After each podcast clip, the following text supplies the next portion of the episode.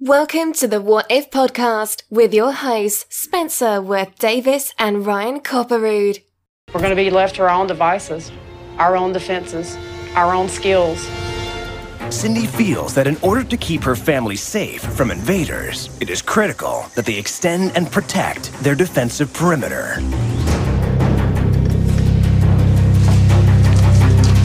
By packing that small game with some explosives, you can easily disguise it to look like a regular animal sitting there in the woods. The Stewarts are using their taxidermy skills to create camouflaged IEDs, improvised explosive devices, to wound or kill enemy soldiers that come on their property. That's gonna. seven pounds, that's gonna they're gonna wipe out ten people. Camouflaged to fit into their environment, IEDs are often filled with nails, broken glass, and ball bearings, and can have a kill radius of up to 250 feet. So I'm thinking right here because we've got another entrance, another trail people can follow.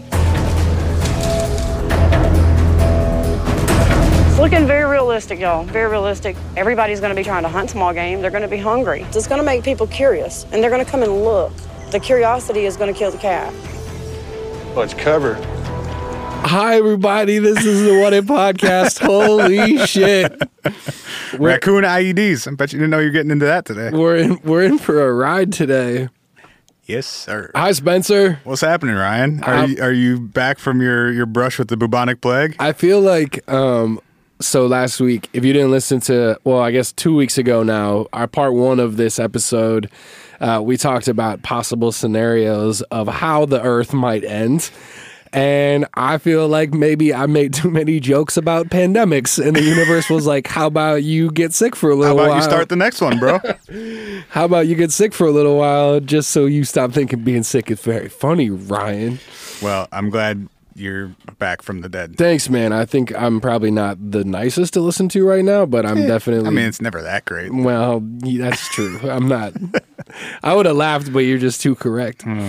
Um, but no, it's good to be back in the world of the living, man. How are you? I'm doing great, dude. Just been brushing up on, uh, you know, ways to kill That- people through taxidermy. what What y'all just heard? Yeah. That. Yeah, so- um, that's a real thing, huh? We were Yeah, just so- listening to a clip from. That's from the show Doomsday Preppers Mm. Uh-huh. on uh, w- uh, f- history or National Geographic. Nat Geo? National, yeah, National Geographic. Um, and there's this lady who lives in rural Georgia because Because of, Of course, course. she does. Yeah. Shout out, hey, shout out to you, Georgia. We still love you. not that lady, but the rest of you seem fine. Well, I don't know. I kind of love that lady. And they're uh, she and her husband started a taxidermy business yeah. on their property, and uh, they, a- as a way to, I guess, deter whatever imaginary enemy combatants they were referring to. Yeah. What? they place animals stuffed with explosives around the perimeter of their property and then they have certain points from their property where they can shoot the animals to like snipe them and make them explode Are they triggered by anything else? Like, are they? Like, i don't think so Uh, Oh, okay. shockingly this is not really well thought out Okay, got it. Got i it. think you have to shoot the raccoon in order for it to explode because she was saying people are going to be hungry they're going to be hunting so she's thinking that they shoot it. they're and going to then be they- invaded, and then whoever's invading them is going to get hungry and try and hunt a raccoon, and then they're going to kill themselves. I- it's really a, a foolproof plan, if you ask me. I, I can see no flaws in her logic. I think maybe the most foolish part is is like if you have multiple the- of these on your property Oh, you're and there's a 250 foot blast radius by on them, far the most likely outcome is that you're going to kill yourself. like instantly. Yeah. Like maybe without even you're gonna set one off and like the other fourteen on your property are all gonna get hit by the nails, glass, and ball bearings. Or, what? or your obese nine year old who you armed with a rifle is going to shoot one of them thinking it's real and kill all of you. That's actually the maybe the most likely thing from ten feet away is that kid's Yeah. gonna be like, Look, mom, I got a raccoon. Just kidding, me and the family dog and all of us are dead now. Yep. Um, so that's one way to prepare for the, the oncoming apocalypse that's probably going to be brought around by people just like her. Yeah, boy, is it ever. Um if you I like didn't- that, that the first order of business for an invading army would be to take out rural taxidermy shops. Yeah, right. Like they're- Lady, no one gives a fuck about you. they're really coming for you, right? You're you're their first concern. Maybe she's like, no, I'm going to be their last concern, which means I'm the last bastion of hope I'm for the all last of line of humanity. defense. These stuffed raccoons are all we've got. I'm gonna be the last human being alive in the world. Um, if you weren't with us two weeks ago, we asked the question, "What if the world ends?" And we decided that it inevitably will. yes. Uh, In a variety of fun and exciting ways. Yeah, fun and exciting. Um, more existential dread from some folks came in off of that episode. Oh, Um, I didn't catch any of that. Sorry, sorry team. Sorry, squad. Everything's fine. Everything is fine. There And, are uh, morons blowing up raccoons. The world is fine. This one is gonna be. We did. We did have some fun with the ways the world was gonna end. Um, this one's gonna be more fun though. We're talking about how people are trying to prepare for the world ending, and uh, ways that they may save themselves and others and humanity, and uh, Or not most of the time. or not. Yeah. Um, If your if your choice is to do some of the the wild stuff uh, that some of these folks on on shows like Doomsday Preppers do, but I do think I will say this. I think that there's like there's there's a line of like it's better to need it and not have it, or it's better to have it and not need it than need it and not have it Sure. that I think like some of these people are doing some version of, which I can get behind, but it's the people who are stuffing seven pounds of C4 and ball bearings into taxidermied raccoons on their property, thinking they're going to shoot them with a rifle and that's what's going to save them. That's like when it gets to this whole level of like, what the fuck are you talking about? And you cross the line into you're no longer enjoying your time now. You're Yeah. spending your free time skinning raccoons and stuffing them with explosives. Right. One of the articles I actually read that I thought was super interesting about the whole like prepper phenomenon, if you will, is that um, basically there was a psychologist who said that uh, it can be akin to an addiction because at the end of For the day, sure it is.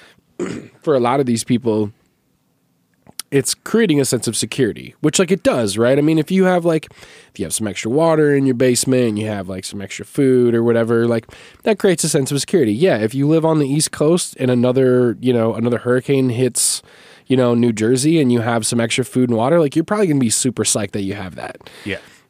but then it's the people who go, well, if that made me feel that little extra amount of secure, I could keep going and become super duper secure. Start training my elementary school children in hand to hand combat. Yes, please tell me that's a real thing. Oh yeah.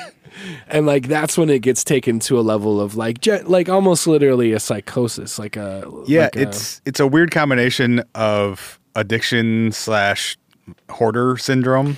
actually that is what the the psychologist said is it, it whatever part of the brain i'm trying to find it right now but whatever part of the brain it plays on is the same one that is like filled by hoarding But you also get the the cool added bonus of feeling like you're part of a cult Oh, right mm-hmm okay can and i that re- you're be- superior to other people that aren't prepping for the inevitable takeover by whoever yeah or you know the solar flare that's going to take out the power grid or the Right. whatever and the whatever.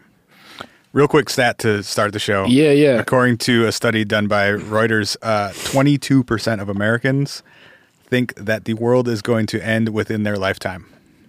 i would love to know how how that stat has changed Huh? over time Oh, got like you. like I would love to know what that number was during World War One and World War Two and Right. Vietnam and the Cold War and like like that would be really fascinating. Excuse me, that would be really fascinating to me to know. Is that high for where we are? It Is sure that- seems like it. But but I also think that People just don't understand how things work, apparently. but I would also say that there are other periods of time where, you know, I mean, like they were they were being like kids in elementary schools during the Cold War were doing nuclear fallout like hide under your desk exercises. Right. And, and guess what? The world didn't end. Well, no, it didn't. But I'm just saying, I bet you that number was higher then than it was right now, Yeah, maybe. or or maybe close. Um, just to, just to go back to the whole psychosis thing really quick, I found this quote. Um, so it's Peter Behrens from Penn State University says it's good to have something stored away. it's good to have something stored away. Some 72 hours worth of food is great, but he said prepping can turn into a non substance pathology similar to hoarding and excessive gambling when taken to the extreme. Quote, Yep. a lot of people get into this as a pastime, he said, but it's a slippery slope to becoming irrational and aggressive. Barron said prepping is cause for concern if a person starts hoarding firearms and ammunition, and if more than 10% of a person's income becomes devoted to prepping. He warns that it can be similar to being in a cult if a person gives up long standing relationships with friends and family members to associate only with other preppers. This is a situation that revolves around anxiety, he said, and it doesn't match with rational behavior. That's from an article in the Star Tribune called Are You Ready When Disaster Strikes? These Minnesota Doomsday Preppers Are, which actually coincidentally just came out in our local paper like two weeks ago. I think it's funny he or whatever, not funny, but I, I think it's interesting that he said he called it a pastime because it really does seem like a lot of people who invest a lot of time in it are just bored. Well- like they just don't have other stuff to do, and that is like uh, starts as sort of a hobby taken to this weird extreme where it's valued above other much more rational things. And I, totally. And I also think when you talk about it from a pastime perspective, you're looking at people who, like people who lived through the Great Depression. You know, like like people who are generations or two older than us. And I do it regularly, so I keep a stash of meat in my basement because I never know what's going to happen. You know, like Mm-hmm. as a I think as a cultural pastime for some people, like being prepared and in the wilderness is like a thing that they just sort of did as part of And- their daily lives. And that part of it I'm all for. Like the Right. stuff that you can actually enjoy doing, like gardening. yeah, Great. right. That's good for everyone. Canning. You, you like do it. Yeah. Like doing it. It's better for the environment to grow your own food. You probably end up saving some money. Like that's that's just good for business. Totally. Or I don't know, you know, learning how to uh, maintain and fix small engines or stuff in your house or electronics or like that's a useful skill that you could also probably enjoy learning and practicing Right. but like people who are storing up ammunitions And like years worth of food. And yeah and it, it often it seems like it often switches over into this weird like this is my excuse to own a bunch of crazy assault rifles Mm-hmm. territory Yeah. like the the blog i'm looking at right now the advertisements on the side are win a gun absolutely 100% free to enter and they're Yeah. advertising a free ar-15 giveaway Great. which i don't think is legal i'm not sure you can give away ar-15s on the internet Yeah, I don't know about that. That seems a little shisty. but it's just like it, it really quickly veers into like weird southerner states rights kill d- d- just like Yeah. super racist violent militia segregationist type shit For sure. There, there's these. It's like it's such a strange spectrum, right? Of like people who take it super far, and people who are like just like trying to be like a little whatever, and people that don't even think about it. And like I think too, to your point about that blog is like I think one of the biggest problems is it's like a self fulfilled prophecy from a lot of people who are just trying to make money on this. Like this same article that I was just Hell reading yeah. from a minute ago.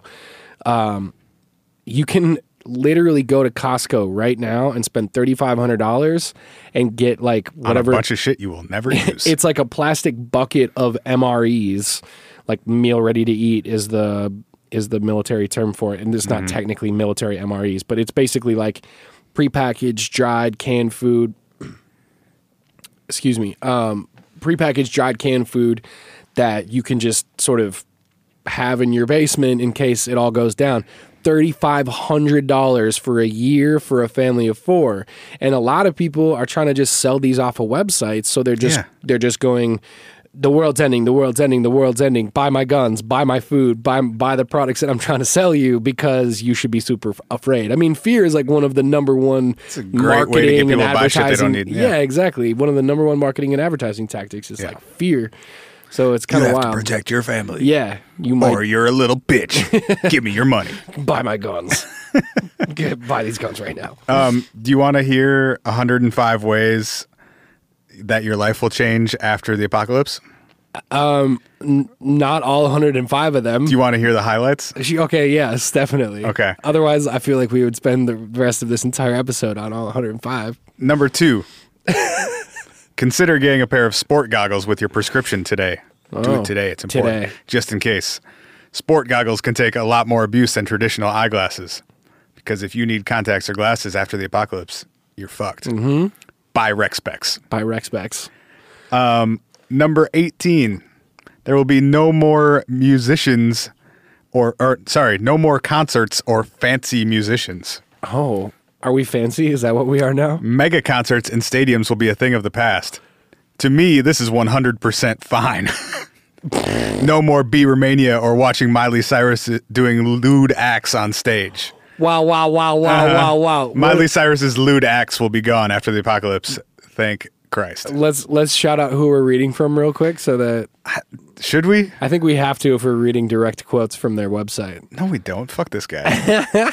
this is some moron with a blog giving away AR-15s. I What's don't- it called? I Just don't- what's the no, blog called? I'm not shouting out his stupid website. This dude sucks. I'm just gonna mock him without giving him any any free traffic to his website. All right, keep going. Number 55. Children's sleepovers won't happen. Mm-hmm. After the apocalypse, which he keeps calling Tio Tawaki. Did you come across this at all? Okay, keep going. Okay. And I'll tell you in a second. After the apocalypse, trust will no longer be extended past your immediate family. Trust may still reach to your extended family, but that's about it. That's what you just said, you dumb fuck. If food, water, and heat are scarce resources, the last thing you'll want to do is waste them on someone else's children. fuck those kids. they can die. I hated them anyway. Uh, all right, one more. Number 96. This dude was really scraping the bottom of the barrel by the time he Boy, got to did number he 96. ever get down there? Wow. Uh, number 96 is no more car washing or car washes. I mean, I like, bro, I barely get my car washed as it is. No car washing or car washes. Neither. As in, as I don't in, know. This dude can barely re- read. you won't do it yourself, and you won't pay someone to do it. Somehow for an you. Um, illiterate man has a website.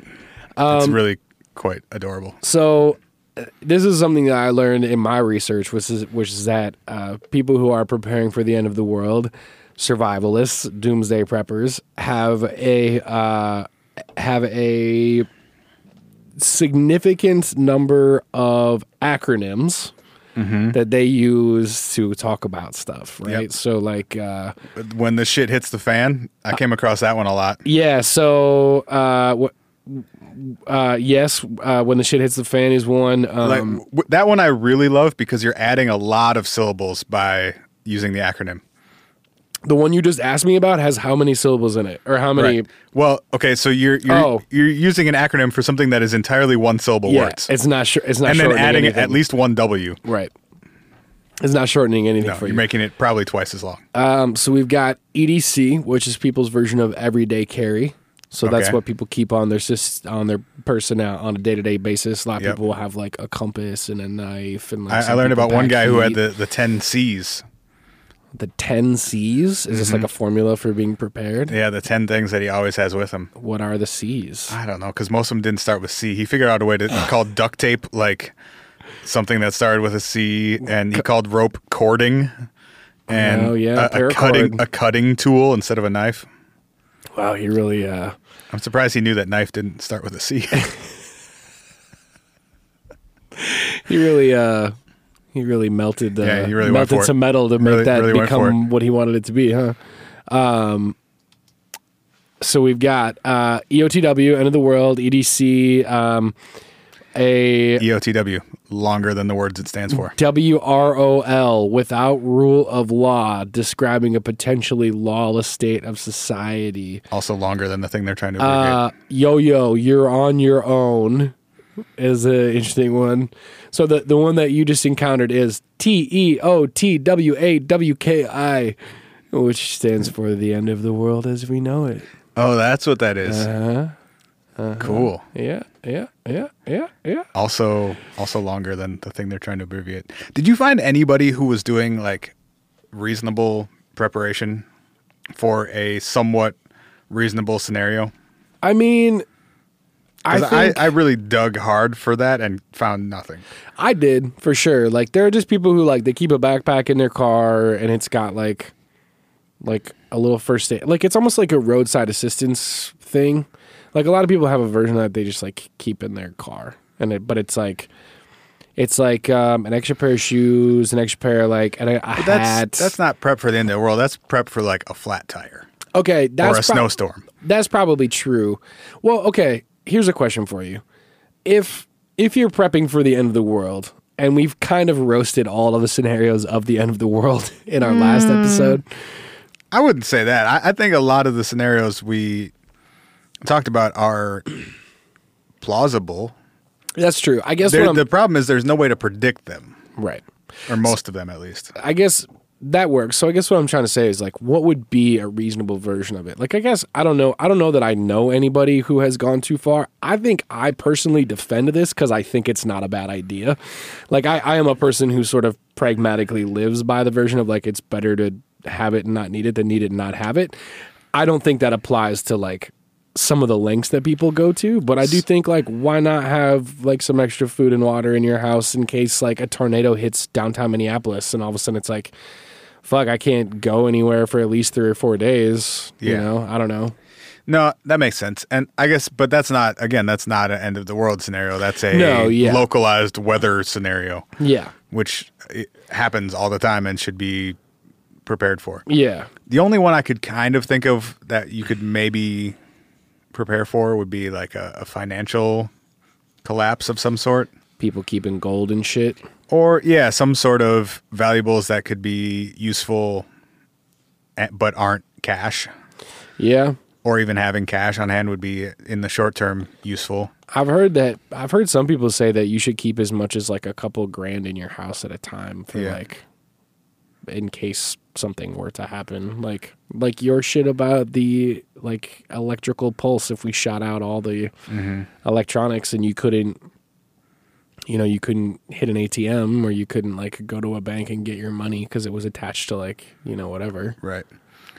Um, I I was I don't remember where I came across this, but I was reading somewhere that uh, soldiers and especially pilots used to and maybe still do in their bag of like their emergency bag with like first aid kit and rations and whatever else would be in there. Sure. They would always put a few gold coins in Oh, there, sure. so that no matter where they ended up, uh, they could at least barter for basic supplies. Sure.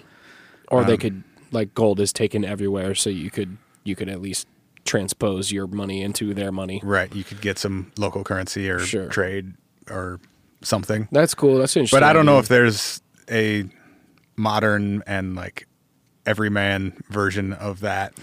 Yeah, I guess like for me the the to to answer your question, like I think because the end of the world is such an extreme event, preparing for it is sort of inherently kind of an extreme thing to do. Like if you're gonna prep for the literal end of the world, you're not just doing like some, you know, if I needed to get away for a month or two or seventy two hours or whatever. Like if you were legitimately going, I if the world if there is an apocalyptic event, you know, if there was like a massive electrical grid outage or a massive food shortage or whatever, I'm personally prepared to survive that on my own.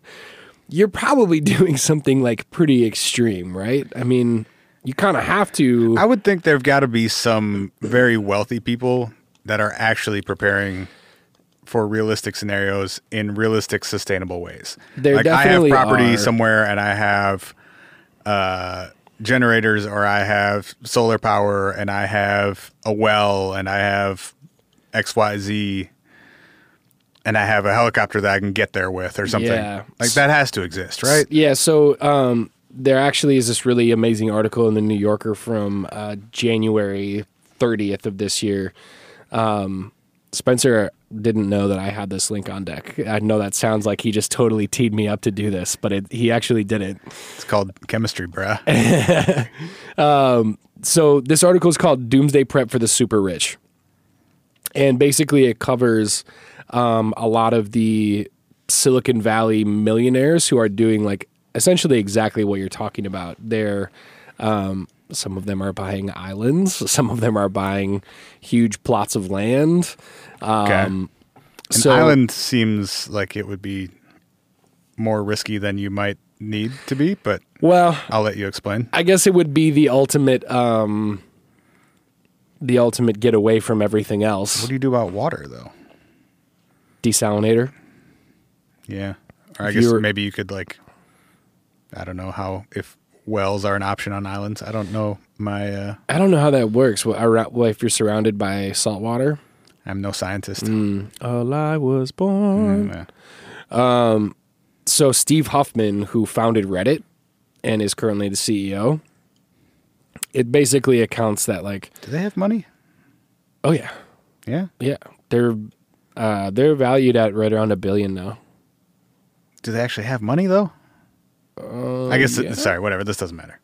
but yeah, basically he's like a totally a prepper and a survivalist, and he has a gassed up. this is the quote. Um, oh no, this is another guy who's in in like one of this dude's Facebook groups about like keeping a gassed up helicopter, an underground bunker with an air filtration system. Okay. Uh, Marvin Liao, a former Yahoo executive who's now a partner at 500 Startups, a venture capital firm, considering his sorry, considering his preparations, decided that his caches of food and water were not enough. He said, "What if someone comes and tries to take this?" To protect his wife and daughter, he said, "I don't have guns, but I have a lot of other weaponry. I took classes in archery." I'm really good at stuffing raccoons with explosives. yeah, right, exactly. And I have a yeah Um, Yeah. slingshot to launch dead, dead raccoons at people. That'll do it. But yeah, this whole article is really interesting, and it is it is about the very rich people and the very rich ways they're going about this, which is Okay. I mean, I So can't. some, some people are doing it right. people are doing it like very aggressively and very, uh, I guess, right would would be the term. I mean, they're More sustainably than I have some food tucked away, and I, got, I bought myself a rifle. I buy myself a rifle. Um, in fact, there are some people that are doing prepping super right. And I think we should take a quick break. And I want to come back and I want to tell you a story. Is it the guy who's training his cats to hunt for him? It is not the guy. okay. It is uh it is a what was formerly a top secret US government project called Project Greek Island. And I think it's pretty cool. Sweet. All right, we'll come back with that uh, in just a fast moment here on the What If Podcast. We want to hear from you. Send us a message. Email hi, that's hi, at whatifpodcast.com. Or leave us a voicemail at 612 246 4614.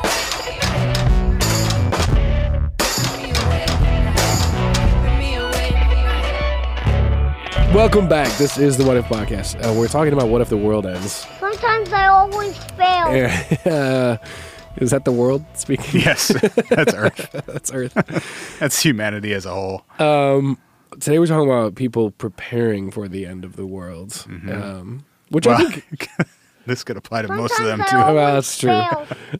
this one, Seriously. the story I'm seriously, the story I'm about to tell you though is actually less of a fail and more of a win, I would say.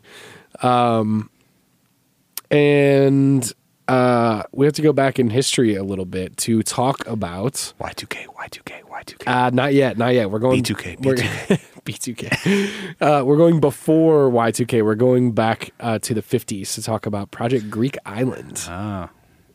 Um, in the early 50s to late 50s. So we're talking about like basically middle of the Cold War at this point. Y50. Y five zero. Sorry. It's a that- really miserable. Oh, is that a Y two K Y2K joke? yeah. Okay, Y five zero. We can call it Y five zero. Hawaii 50. Continue. I'm gonna just turn my microphone Um, Okay, off. perfect. Great, good. Um, so right around this time, uh, well, not right around this time, exactly during this time, Eisenhower is president. Cold War is heating up. Is this before or after he met with the Greys and made a deal to exchange people for abductions for uh, technology? If I knew what year that was, uh, I'd be able to tell you, but I don't know what year sorry. that was, so I can't tell you. Hit the off switch again. I am glad you turned your mic back on though for that. You're welcome. So uh, in Virginia, outside of Washington D.C., excuse me, uh, West Virginia, there is a resort. It is called the Greenbrier Resort, and in 1957, the Greenbrier Resort in West Virginia announced that they were going to be building a new wing of their resort. This is like a big, nice resort. um, that a lot of the DC folk and Virginia folk would go out into the woods and stay at. Had a big golf course, pools, bunch of nice shit. Um, indoor recreation hall, exhibition hall. It was like this big, big thing. Still is actually. Um, In 1959, they began digging what the local residents dubbed, quote, the big hole. Sounds fun. Um, and the way that they explained this to people was that they were digging a big hole to basically make their golf course bigger. So they needed more dirt to make the mounds and the hills and and shape the land. So they were Okay. going to dig up a bunch of dirt from one location, go move the dirt to the golf course, plant grass over it, etc. And like Gotcha. add another nine holes to their 18 or whatever. Um, so don't worry, that's why we're digging a big Making hole. some sand traps. Just making some Nothing sand to see traps. here. Nobody, nobody worry about it. Um, so people got a little suspicious when the FBI was vetting the people who were digging the big hole, but they figured, who knows, Really creative name. I love it. Mm-hmm. the big hole. Well, that's just what the local residents dubbed it, I guess. It wasn't the official name, Wasn't that wasn't that your nickname in high school? the big hole. Yeah. the black hole. I did eat a lot after work. Um, so they built a big fence and they dug this big hole. They put 50,000 tons of concrete back into the hole to fill it, which people weren't fully sure where that was going or what they were doing It's with going it. in the hole, obviously. Uh, well, right, but There's a exactly. big hole. You can fit a lot of concrete in there. Exactly. From what I've heard, it was pretty big. big as they say. Um, and then on top of the area that they dug this, they built a new wing of the Greenbrier Resort, 153 rooms, uh, etc. Now, what everybody didn't know is that underground, the Eisenhower administration was building a 112,000 square foot underground nuclear fallout shelter That's probably where they met with the Greys. might have been. Um, Mm-hmm. that stayed in operational use, as in was ready to serve its purpose, all the way until 1996. What something like thirty feet of concrete will keep you from getting radiated to death. Yeah. So, well, it- and it depends. It depends what it is. Um, it depends. Like, I, I think like when when you're that far underground, because they were like 120 feet underground. Oh, sure.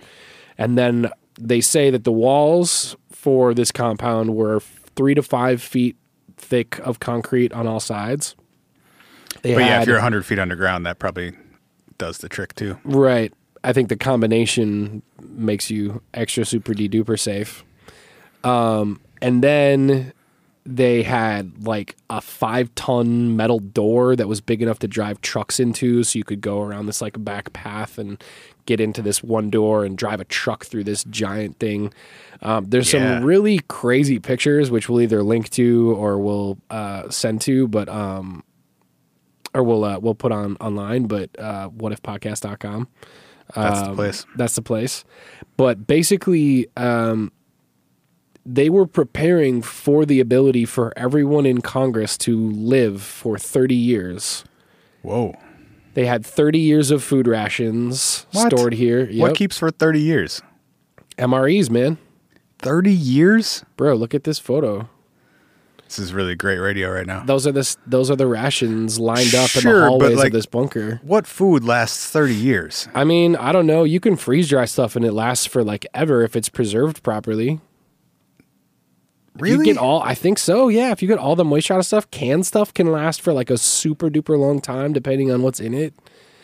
A lot of stuff is like Isn't the mixed ca- with isn't the water. can itself going to start deteriorating after 30 years? Maybe. I don't know. That's a long time. I don't know, to Oh, man. have something be edible and still have some nutritional value. Well, they might also had different uh, standards in the mid 50s of like what was going to suffice or what would still have nutritional Were they value. pulling water from a source somewhere, or were they somehow bottling 30 years worth of water? Um, I I'm don't know not how you do that actually either. sure I guess you could probably have a some sort of well or groundwater situation going on. Yeah, I don't know. I didn't see anything about where their water source was coming from, but they built a dormitory, They built a small power plant inside of it. You'd have to. That yeah, they built um We're talking several hundred people, right? a th- uh, 1100. Oh, okay. So Did you say that already and I wasn't listening? No, no, Okay. but just all of Congress. So 100 senators, 435 congressmen. Oh, right. And then they said some 400 Everybody- to 500 staff people. Anybody get a plus one or your family just yeah, got a. right. I, I think not actually, which is the Damn. crazy part. Um, they actually it was kind of weird. They said people started getting suspicious when when they were building the resort extensions. They were adding a lot more uh, bathrooms, but they were only men's bathrooms, Jesus. and it was because Right. most of Congress, well, to, Also, this, to like- this day, most of Congress is still male, but Toilet's a toilet. Like, what? I guess, yeah. But I think it was more like in the resort itself, because the idea was if a nuclear bomb happened, the fallout would get better over time, and they could uh, potentially go up, Move back above ground. move back above, and come back down, kind of thing. Damn. Yeah, man, uh, Must have been fucking weird living in the 50s and 60s and and having that 70s, fear. I guess. Yeah. Oh, I was so wrong. The West Tunnel blast door weighed 25 tons, damn. not five tons. 25 tons. yeah, you were within 500%. Yeah, I guess. pretty- it's 153 pretty good total for our purposes. rooms, 18 dormitories, a 12 bed hospital, a power plant, a TV studio so that they could film and send stuff out to the public. Uh, and then separate Damn. separate meeting chambers for the House and the See? Senate. See? Meeting chambers. One for the House, one for the Senate, one for the aliens. Yep. So Shit. that was in again like it's kind of crazy to think about. What year did Bill Clinton come into office? Uh, 92, right? 92, right? He's 92 to. No. Yeah, that's right. Yeah, 92 to 2000. Mm-hmm. We went Clinton to W. Yep. Okay. Yeah.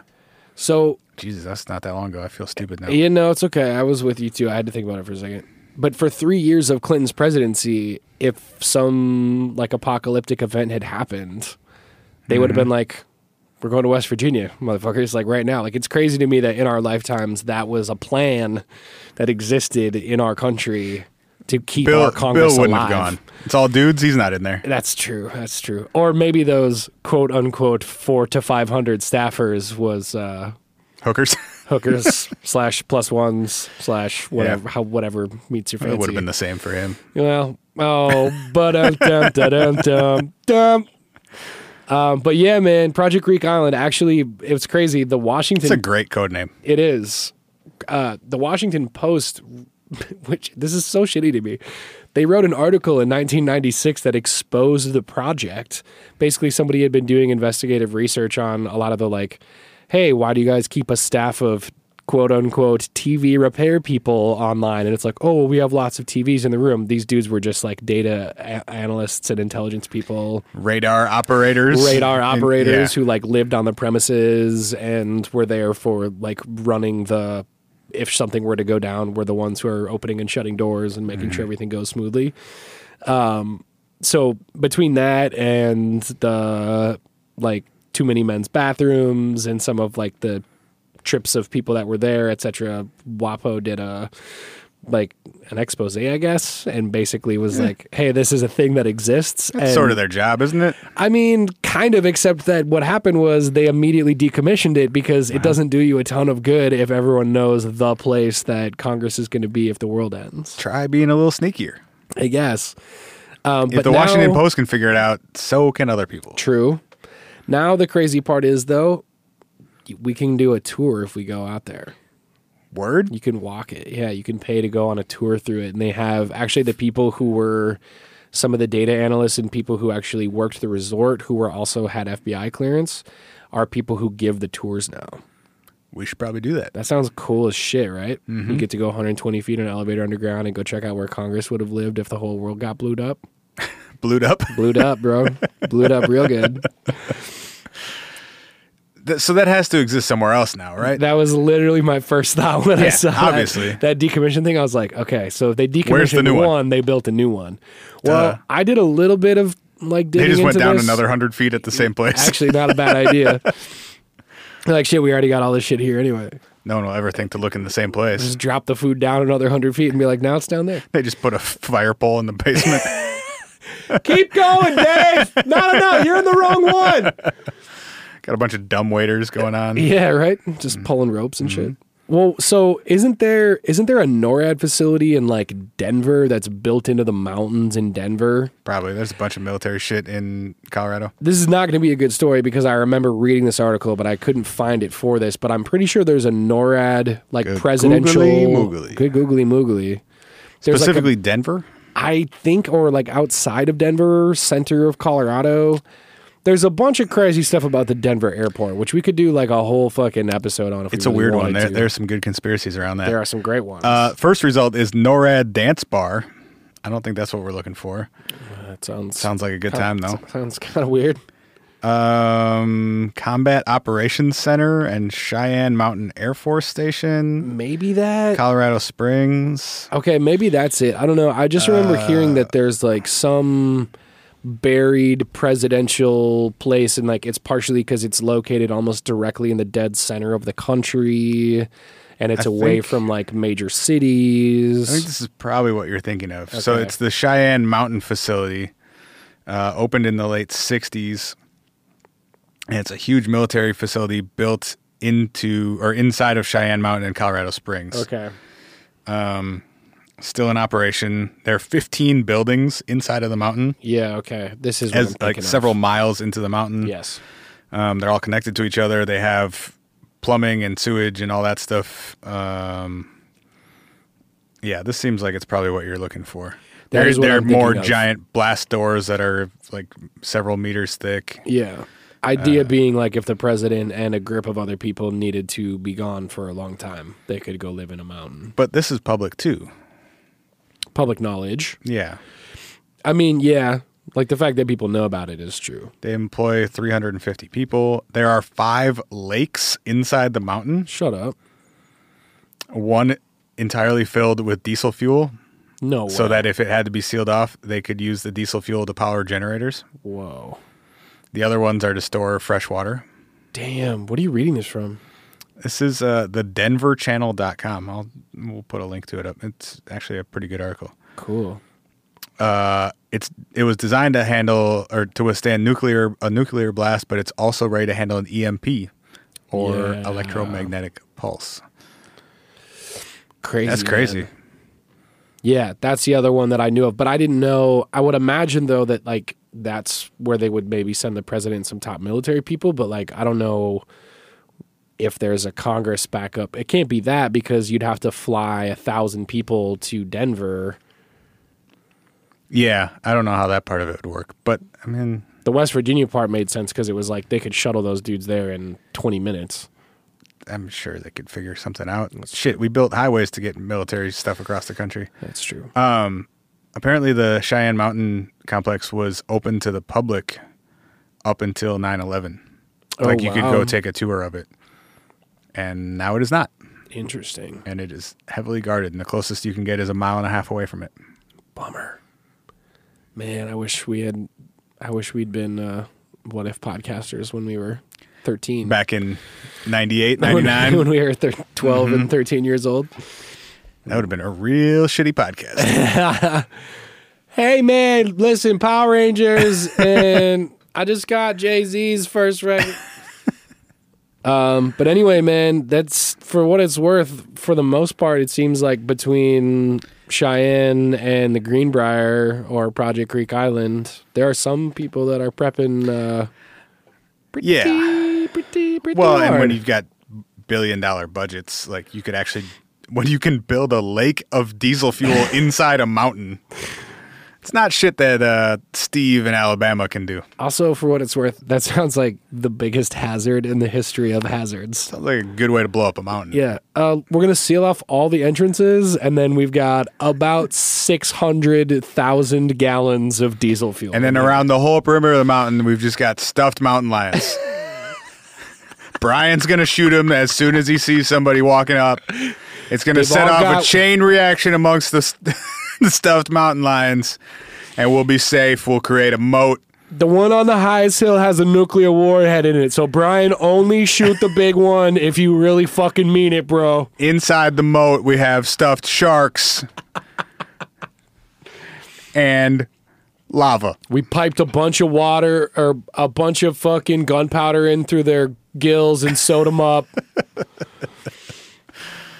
Oh, man. Yeah, that's uh that's the way to actually prep. Yeah, man. These dudes with like six guns and some macaroni and cheese, they're fucking amateurs. amateur hour, man. You gotta be. you don't have a diesel lake. You- if if if you haven't been digging what someone else has described as a big hole, you are not doing it right yet. You just gave your kid a handgun for some reason. Yeah. We got time for like yeah, one more story or so. I got okay. I got I got two more that are short. Oh yikes! All right, well let's let's fucking do it then. All right, let's go, baby. Is it me or you? You go. Okay, I found an article from 1999 about people prepping for Y2K, and I forgot how big how big of a deal Y2K was. Party like it's nineteen. Hold up, it is. People really went ham on the Y2K prep. oh yeah, man. We were And- all sure it was going down. So there's uh we'll link to this too, but it's from the New York Daily News, December 27th, 1999. Well, let's not give it too much credit then. Well, it was better in the 90s, but uh, I'll, I'll I'll accept that. just like the the crazy spending sprees that people went on Oh, yeah. and like stocking water and gasoline I kind of vaguely remember there was a period of time around Y2K where people were buying toilet paper because they thought it was going to be currency, like sheets of toilet paper were going to Yeah. turn into our money. So people Yeah. were like hoarding toilet paper, not because they were like, "Oh, I'm going to need to wipe my butt for a long time." They're like, "Oh, I'm going to be rich." i hey i know my plan for the apocalypse and it's just to be constantly shitting myself that's really all i got Honestly, honestly, i'm gonna have a lot of anxiety the water's probably not gonna be that clean Nope. I'm gonna just a be- lot of pooping I'm going to be. I'm gonna be eating like packaged food from 20 years ago. Maybe Oh, it's not gonna be that eating good for me. year old lean cuisines Yeah. shit's gonna get ugly my my system already is very delicate as it is. like that is gonna throw me all kinds of out of whack. So my favorite quote from uh, from this New York Daily News article Yeah. comes from Jay Wishner, a Manhattan internet consultant. Ooh. yeah, because people had titles like internet consultant. 1999. Quote: "I'm waiting for disaster." End quote. Sorry, I timed that right as you took took a sip of your beverage, but uh, yeah, that's that's the quote from Jay. I almost just blew three ounces of surly beer all over all of this very expensive equipment. Do I have Oh my cases God. of food, cases of rice, containers of water, canned ham, and vegetables? I'm going to live better with or without Y2K. Canned ham doesn't make your life better, Uh, oh. How- Jay. how's- How shitty is your life right now? He's he's like, ooh, I'm saving that canned ham for a special occasion. It Uh, might be the world ending. It might not. Michael Harrison, age 12, wandered up and out, down the aisles of Dwayne Reed on his skateboard, Shout as out to if you Dwayne weren't Reed. aware that this was an article from the 90s New Yeah. York. Dwayne Reed on his skateboard. Mm-hmm. My mom keeps at least 17 blankets in the house. We have 20 flashlights, but none of them have batteries. But we've got a lot of leftover candles from Hanukkah. Yep. What? Mike and his family were uh, very prepared. excess blankets, excess flashlights, deficiency of batteries. Dude, I remember like at the end of this article, they were serious about it. They gave the the last half of this article is a checklist of things that you should have Oh, yeah. ready for Y2K. Oh yeah. and like the our, our government was putting out like make sure you have at least 72 hours worth of Yep. food and water and blah blah blah so there you want to hear their checklist Yeah, a hundred percent. Okay. I do. Actually, I want to hear the checklist because when I leave here tonight, I'm gonna go buy all the things on the checklist, and then I'm gonna be a prepper too. some of these are really 90s specific and it's it's great Okay. uh, first one pretty obvious food and water they recommend at least a three day supply of drinking water and uh, a gallon per person per day non-perishable food and a non-electric can opener because you're going to need to open Right. your cans of food Right. Which could also just be like any blunt object, but Yeah, but you know, yeah, gotta conserve your energy when you're on a calorie restriction. true. You know, it's true. health and hygiene. They recommend that you have at least a week's supply of prescription drugs Yep. Makes sense. and a first aid kit, Makes sense. uh, as well as an adequate supply of personal hygiene items and toilet paper. Eh? real. Eh? Uh, cash. Keep extra cash or traveler's checks Wow, remember when that was a thing? uh, just in case ATM or credit card transactions are disrupted. Wow. The federal FEMA recommended having as much cash on hand as you would for a holiday weekend. Okay. That's Too much interesting. cash could invite theft. dude. That's what so many of these preppers are like scared of. That's why they all. That's keep why they all guns. buy AR-15s. Yeah, exactly. That and because they want excuses to buy AR-15s because they're crazy fucks. But uh, they recommend filling your car with gas. Uh, they tell you not to cook with charcoal inside your house. um, that's an Hey. interesting. That's a really interesting thing to Lowest add to common the denominator, checklist. man. Uh, You, you never know. Also, while you're at it, Adequate supply of blankets, hats, and gloves. shout out to that dude's mom. She got seventeen. but no flashlights. Uh, battery operated radios, flashlights. It says if you live in a multi story building, plan your comings and goings and deliveries carefully, as many buildings were, will ground elevators. Oh sure. Um, it then says have copies of important records and bank statements on hand Wow. and expect, it says expect disruptions on January 1st from phone and internet. Wow. An internet logjam is also possible, so use it sparingly.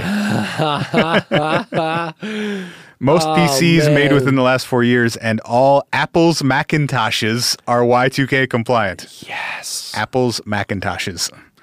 If your PC is older or you are still concerned, check with the manufacturer about bugs and fixes.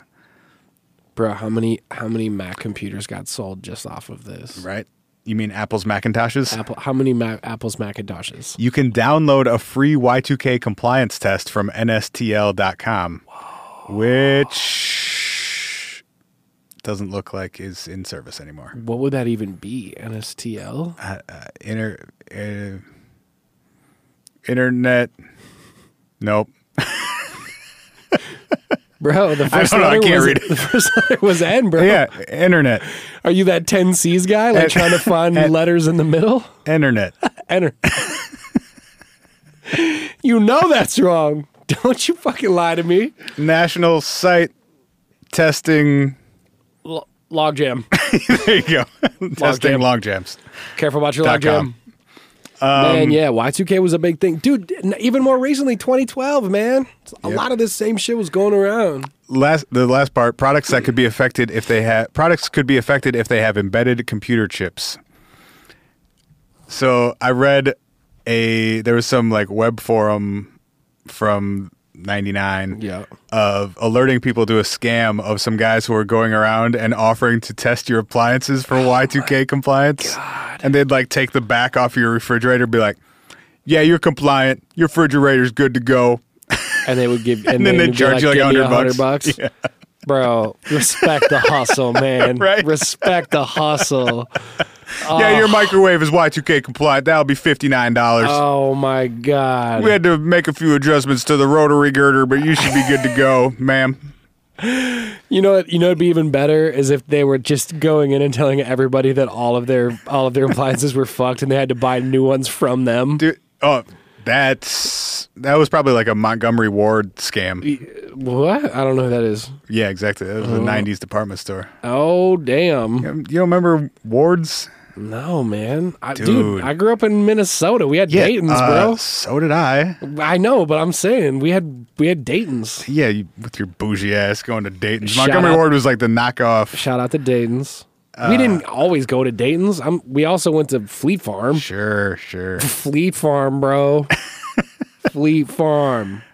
Yeah. Uh, Bro, if we could anyway. get a flea farm sponsorship for this podcast, that would be so Yo. sick.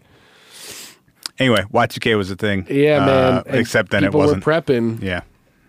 And uh, people just end up with a lot of extra Chef Boyardee in their house. That's real.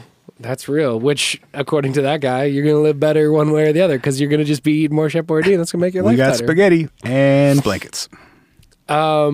So really quickly, I wanna before before we we got some more time. All right, I'm gonna tell you a couple more quick stories. Hit me. Um, one I know you know something about, and one I think a lot of people who are listening probably know something about because it's been in the news lately. and it is the Svalbard Global Seed Vault. Oh yeah. Yeah, man. Um, so this is located.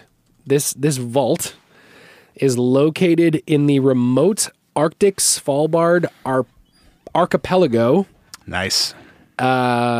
which is 800 miles away from the North Pole. So up there, Way up there. way, way, way up there, Up cheer. on an island. I did not know that part. It is an island. Yeah, I mean because it's an, on an archipelago, it's technically on an island. See, I didn't know that word. And An archipelago is a chain of islands, generally in an arcing fashion away from a body of like land. Oh. like a dotted line peninsula. Well done. Exactly Thanks. like that. Thanks. Yes. Like nailed it. Alaska, See, right? you're good. You got it. Isn't that what's at the bottom of Alaska there? Yes. that is Yeah. also an Okay. archipelago. Yes. Cool. Now, now I'm with you. Yeah, man. So I thought I thought you were talking about like a scale, but you play every other note. Oh man. That is a cut that Uh huh. only a handful are gonna get. Hey, you got it. That was just for you. I, I cringed and then acknowledged and kept it moving. Um, it's in Spitsbergen. Okay. in a town called Longyearbyen. Pardon? Long year bien. Like a, a year that's long, but also good. Longyearbyen. Yeah, Okay. I'm gonna, I'm gonna go with long good year. Yeah, I right, think cool. that's uh, that's kind of what I would say. I fuck with that town name. Yeah, man. Um, they broke ground on this vault in 2006 and opened it in 2008. Okay. and essentially the uh, there's a bunch of groups that are involved in this and i won't try to say them all but it's like it's managed by the norwegian government there's a group called the crop trust there's another group called the nordic genetic resource center nordgen Steve Seed Supply. Steve Triple C. S is Supply up there. probably involved. Um, there's a bunch of funding from the Bill and Melinda Gates Foundation that has Oh, gone yeah. into this. Good on them. Yeah, right.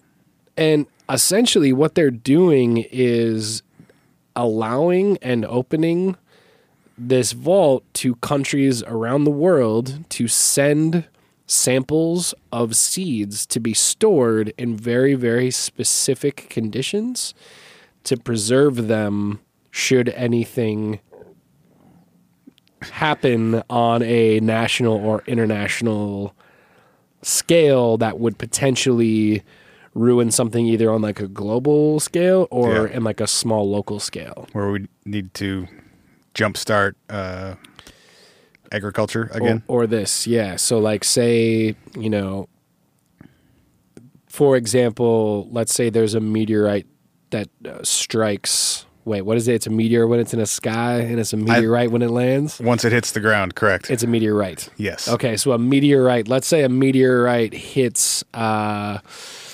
hits, I don't know, hits some s- sub-Saharan Africa and wipes out like basically all of the, you know, fifteen or sixteen or eighteen countries in its path. There are a bunch of African countries who have been like, these are all the native species of plants and agriculture, etc and they have preserved their seeds in a very specific way that the Svalbard Global Seed Vault determines they must be sealed in, and they bring them up to this vault up by the North Pole to be stored in this very gigantic, uh, cataloged location for sort of insurance against these massive uh, incidents happening. I was I gave you kind of bad information about meteors.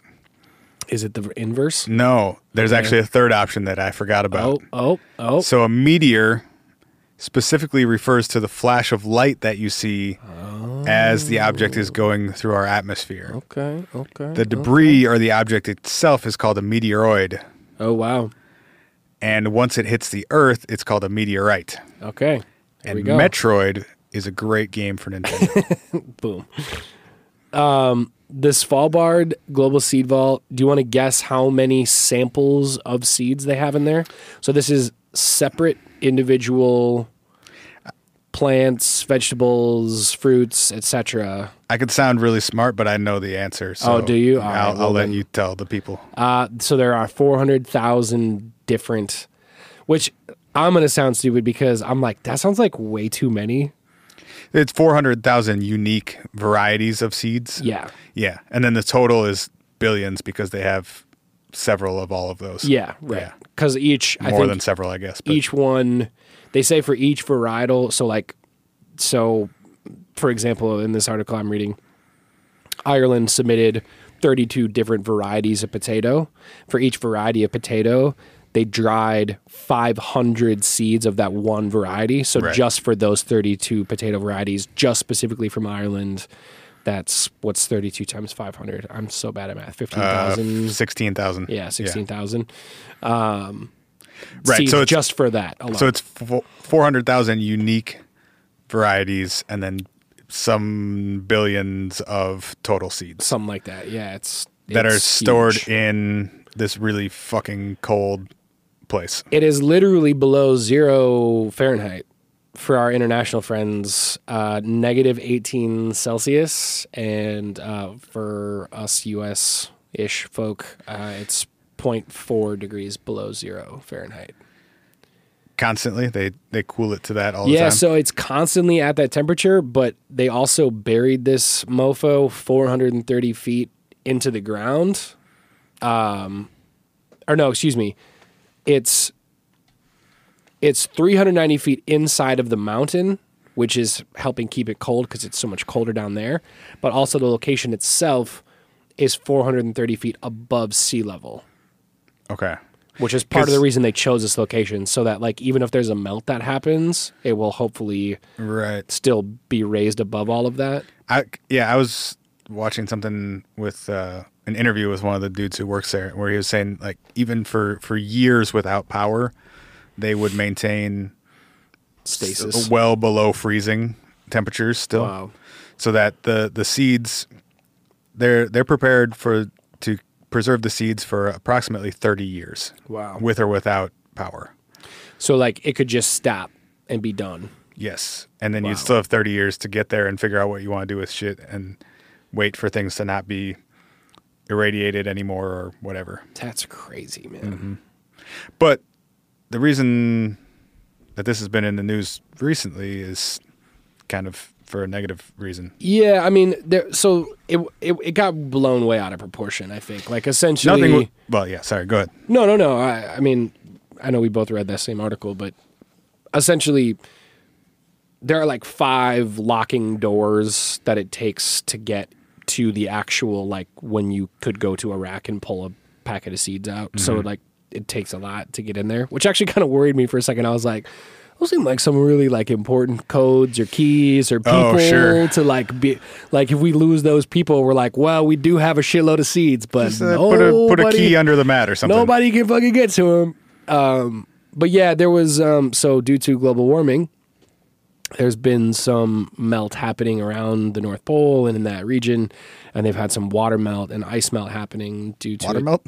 water melt, ice melt, ice melting into water, Steam? water, steam. yeah, I guess that's how that works. Um, they've had some water leakage coming into the vault. Um, which only like affected the I think you know the entrance to it and Yeah. didn't get into the seeds themselves at all. It wasn't like like I think some of the articles were like like 'Cause, yeah, that was a seed big vault story in the floods, and it last was like, week or no, two. It fucking didn't like it. Yeah, I Well, mean Technically, yes. technically water got into it, but basically what they're saying is they're gonna like they're gonna spray a waterproofing coat on like all of the insides of the vault, and they're gonna do some you know some digging up trenches to like let water go away if this ever happens. if water gets in there, the seeds will just start sprouting. Then we'll have more. Shit's fine. well, I was like, if water gets in there, it won't go anywhere because it's literally below zero, so it'll just freeze instantly and never go anywhere. It'll just stop. Good point. At the cold part. But yeah, man, uh, they're they're trying to preserve our ability to like eat and grow shit Not go back to being hunter gatherers. not going back to being hunter gatherers if uh, if some big massive crazy event were to go down we were to somehow scorch a bunch of the earth or whatever um, potentially uh, could get back to a place where we could grow stuff agriculture has been sort of a little bit important to Yeah. human beings for the last several thousand years. totally and do you know what else has No? animals yes. because we were hunters for a time too in fact we're still hunters in fact so much of our food supply is also based in hunting See. which is Well- why well not hunting Yeah. Uh, animals. farming Yeah. animals, which is why there are Show groups. us what you got. show me what you got. Who are doing a global seed vault version of preservation? they building an ark? The frozen ark, bro. the frozen ark. Well, according to ancient alien theorists, that was just a DNA bank anyway. That's literally what this is, though. Fuck. They That's were li- right. That's literally what this is. Giorgio was right. They so uh, the San Diego Zoo, the Audubon Center for Research of Endangered Species, uh, etc.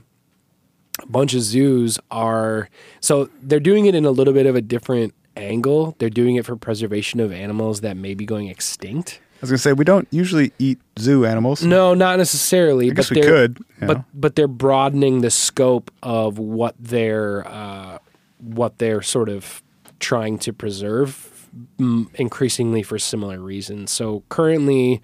Uh, the Frozen Zoo, which man, if we haven't come up with enough good band names in the last like three or four episodes, because Frozen That's- Zoo is a fucking that's a great one. amazing band name.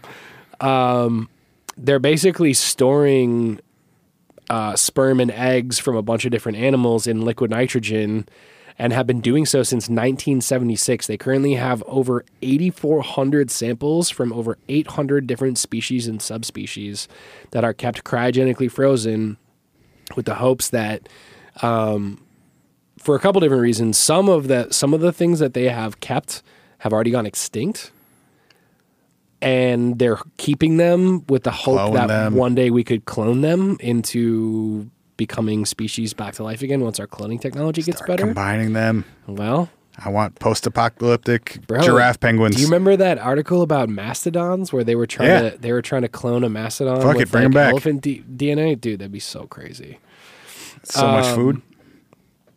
Yeah, man. The University of Georgia's Regenerative Bioscience Center is helping build the Frozen Zoo, gathering material for a Frozen Zoo. I'm reading from the uh, from the wiki about Frozen Zoo specifically. Is rendered simply by the abundance of sperm and males, science of extracted cells from Sumerian tigers.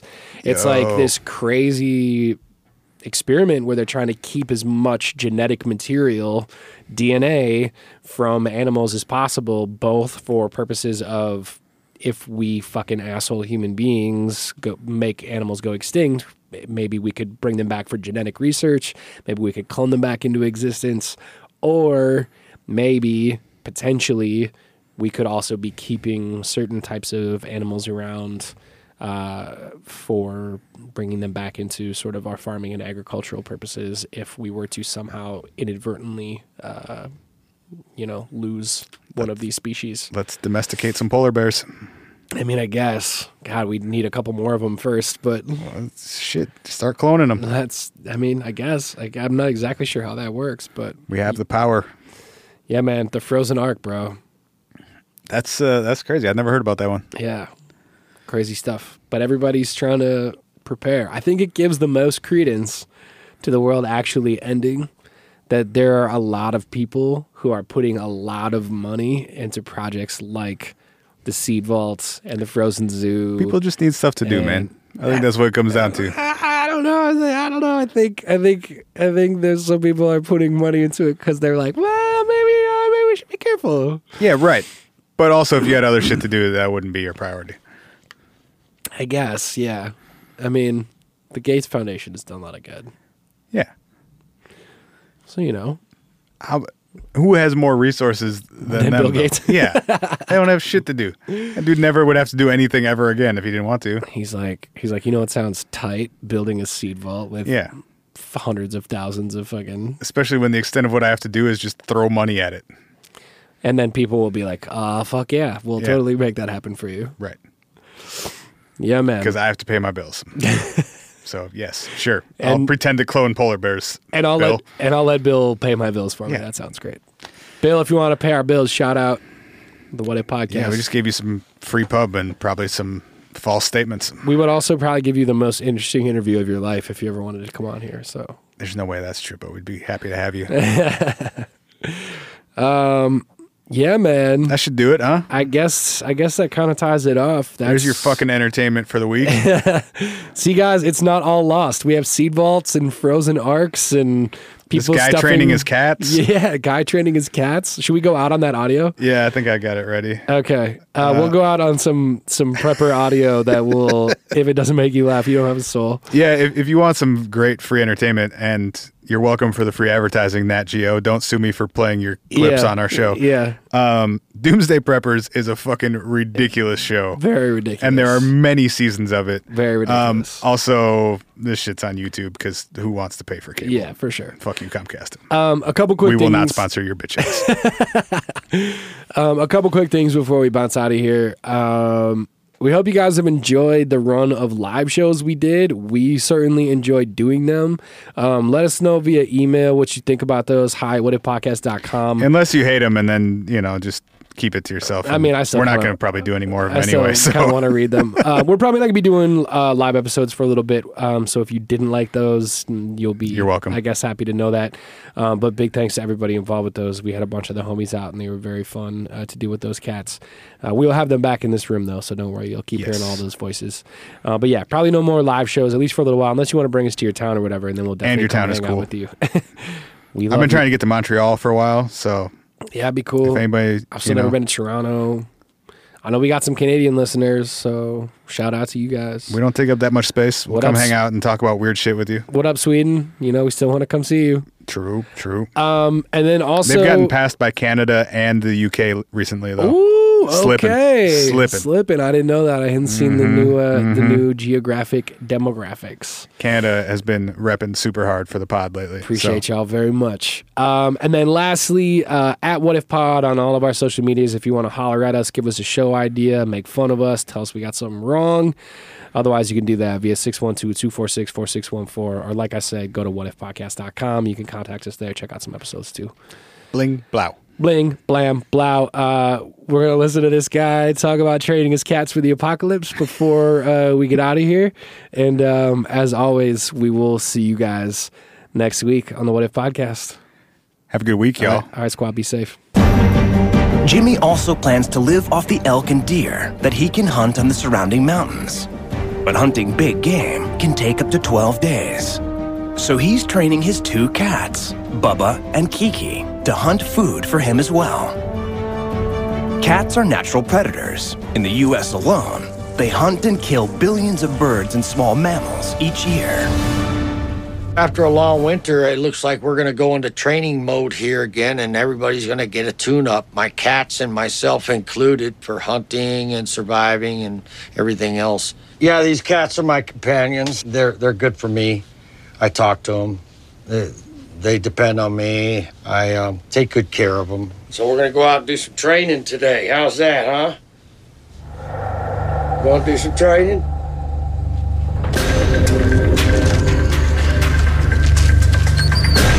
Get him. Get him, Bubba! Get him, Bubba! Bring me back some food! Oh, God, you're not gonna do this. Look at him run. He's running. I'm gonna have to starve these cats. God. Baby! Cat trading didn't go as good as I would have liked it to have gone. I- I will keep training the cat.